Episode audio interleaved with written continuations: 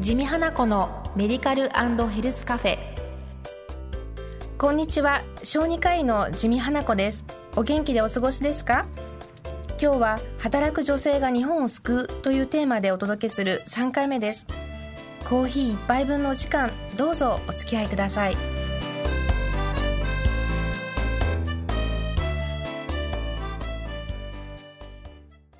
地味花子のメディカルヘルスカフェ。進行役のラジオ日経アナウンサー渡辺和明です。地味先生今週もどうぞよろしくお願いいたします。こんにちは地味花子です。どうぞよろしくお願いいたします。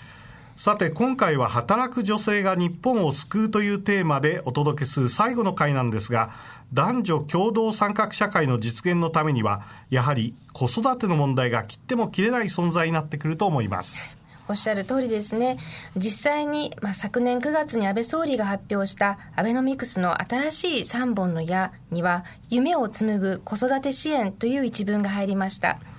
現在1.4程度の合計特殊出生率を1.8まで回復させる目標を掲げています。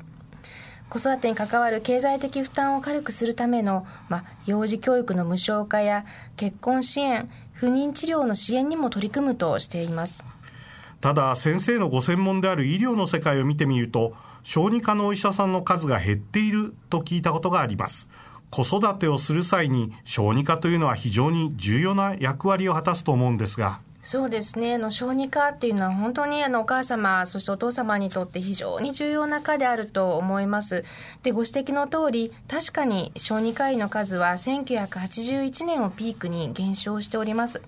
少子高齢化の問題などもあって、まあ、人口当たりの医師数で見えてくると、まあ、見え方は若干変わってきますが、まあ、ここ30年以上の傾向で見た場合には、まあ、人口当たりのお医者さんの総数というのはかなり増えているのに小児科医の数はあまり増えていないというのがまあ現状でもあります。はい、はいまあ、それにまあ人口当たりのまあ小児科の数というのは実は地域によってかなりの偏在があると言われております。例えば15歳未満の人口10万人に対して、まあ、主な診療科が小児科であるというお医者様の数を比べると最も多い東京都は150人もいるのに対して茨城県は72人弱しかいないと言われておりまして偏在という問題が大変現在クローズアップされております。はい。そういった現状に対してお医者さんとしては何か対策をしていらっしゃるんでしょうか？はいまあ、医師偏在の問題は大変大きな課題でございまして、まあ、現在いろいろな地域で、まあ、例えば大学を入学するときに地域枠を設ける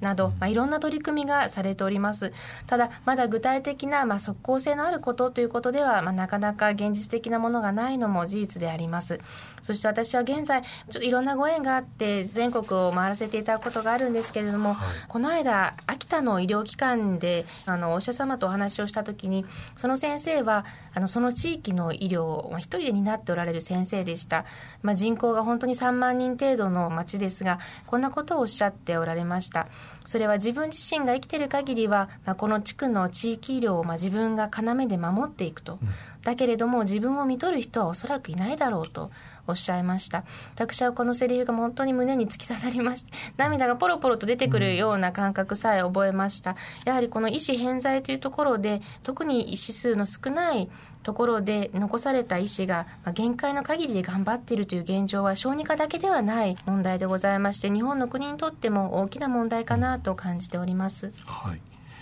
そして業界としての取り組みもあるんですよね。はい、あの業界全体としての取り組み、まあ、子ども子育て支援に関しては実はあの私たち小児科医の中では大変大きなあの法律を抱えております。これはあの日本小児科医会がまあ20年前からまあ悲願として取り組んできた法律で、まあ、今は名前を変えまして生育基本法という名前であの制定を目指して実現を目指して働きかけている法律があります。具体的にはこの生育基本法というものがまあ制定されますとその中でまあ生育基本計画というものを策定するというふうに言われております。その中でまあ具体的な取り組みといたしましてはいくつかのことが挙げられておりますが一つにはまあ次世代を担う生育過程にあるものに対する生命健康教育の充実。そして社会職場における子育て女性のキャリア形成のための支援体制の構築。周産期医療の体制の充実や予防接種など、まあ、数々の具体的な取り組みが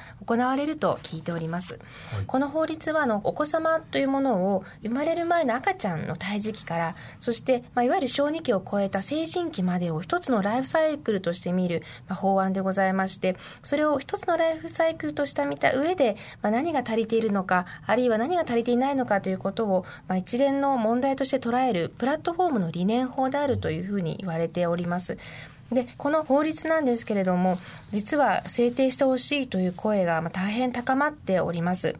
日本小児科医会を中心としてこの生育というのは成人の性に教育の育で生育と言いますが、はい、生育基本法をぜひ制定してほしいという署名を集めましたところ短期間の間に13万を超える方々の署名をいただきまして、はい、昨年10月に安倍総理に提出をしております。この署名には、全国のお母様とお父様の熱い思い、子ども子育て支援をぜひ一本化して理念のもとにしっかりとやってほしいという思いが込められていると思います。まあ、少子高齢化社会というふうに言われてますけど、これは非常に影響が大きいわけですよね。そうですね。少子高齢化社会、まあ、日本のさまざまな問題がある中で私はやはり一番大きいのは人口問題であると思っております、はい、社会保障の問題等を考えてみましても私たちのまあ社会保障の担い手である子どもがいなければまあ社会自体もまあ成り立っていかない、まあ、その中で私たちがまあいかに喜びを持ってまあ子どもを育てていく社会に日本全体が向かっていくのかっていうのは大変大きな課題であると思っております。はい。この生育基本法ではどういった点を支援していくお考えなんでしょうか？はい、具体的には生育基本法というものができますと、まあ、それに基づきまして生育基本計画というものを策定するというふうにしております。まあ、その中ではどういったものがあるかと申しますと、まあ、次世代を担う生育過程にあるものに対する、まあ、生命や、まあ、健康の教育の充実、あるいは女性のキャリア支援のための、まあ、体制の構築、そして周産期医療の充実、まあ、国際基準を満たす予防接種、そして妊娠・出産・子育てへの継続的支援のための拠点整備及び連携など、さまざ、まな具体的なことを枠組みとして定めております。生育基本法というのは、まあ、具体的には理念法、プラットフォーム法案と呼ばれております。まあ、一つ一つの法律を一つのプラットフォームに乗せて、横串を刺して、まあ、どの部分が足りていないのか、まあ、そういったことを見ながら、足りていない部分に関して、まあ、取り組みを進めていくという法律であります。まあ、お子さんが生まれるとおめでとうって言いますけどなかなかおめでとうだけでは済まされない問題が多いわけですよね、ねはい、あの具体的には例えば乳幼児の医療費の助成にも地域格差があったりですとかそれから日本の場合ワクチンがまあ諸先進国と比べて遅れていると言われております。まだまだ取り組まなければいけない課題があるのがまあ日本の現状でありますのでこのおめでとうと言ってその後健やかに子どもがまあ育めるような社会をまあ小児科医としても底支えしてまいりたいと思っております。はい。地味花子のメディカルヘルスカフェ。それでは次回からスタジオにゲストをお迎えしてお届けしてまいります。地味先生ありがとうございました。ありがとうございました。また来週コーヒー一杯分のお時間お付き合いくださいね。それではまた来週この時間にお会いいたしましょう。お相手は？地味花子と。ご案内役の渡辺和明でした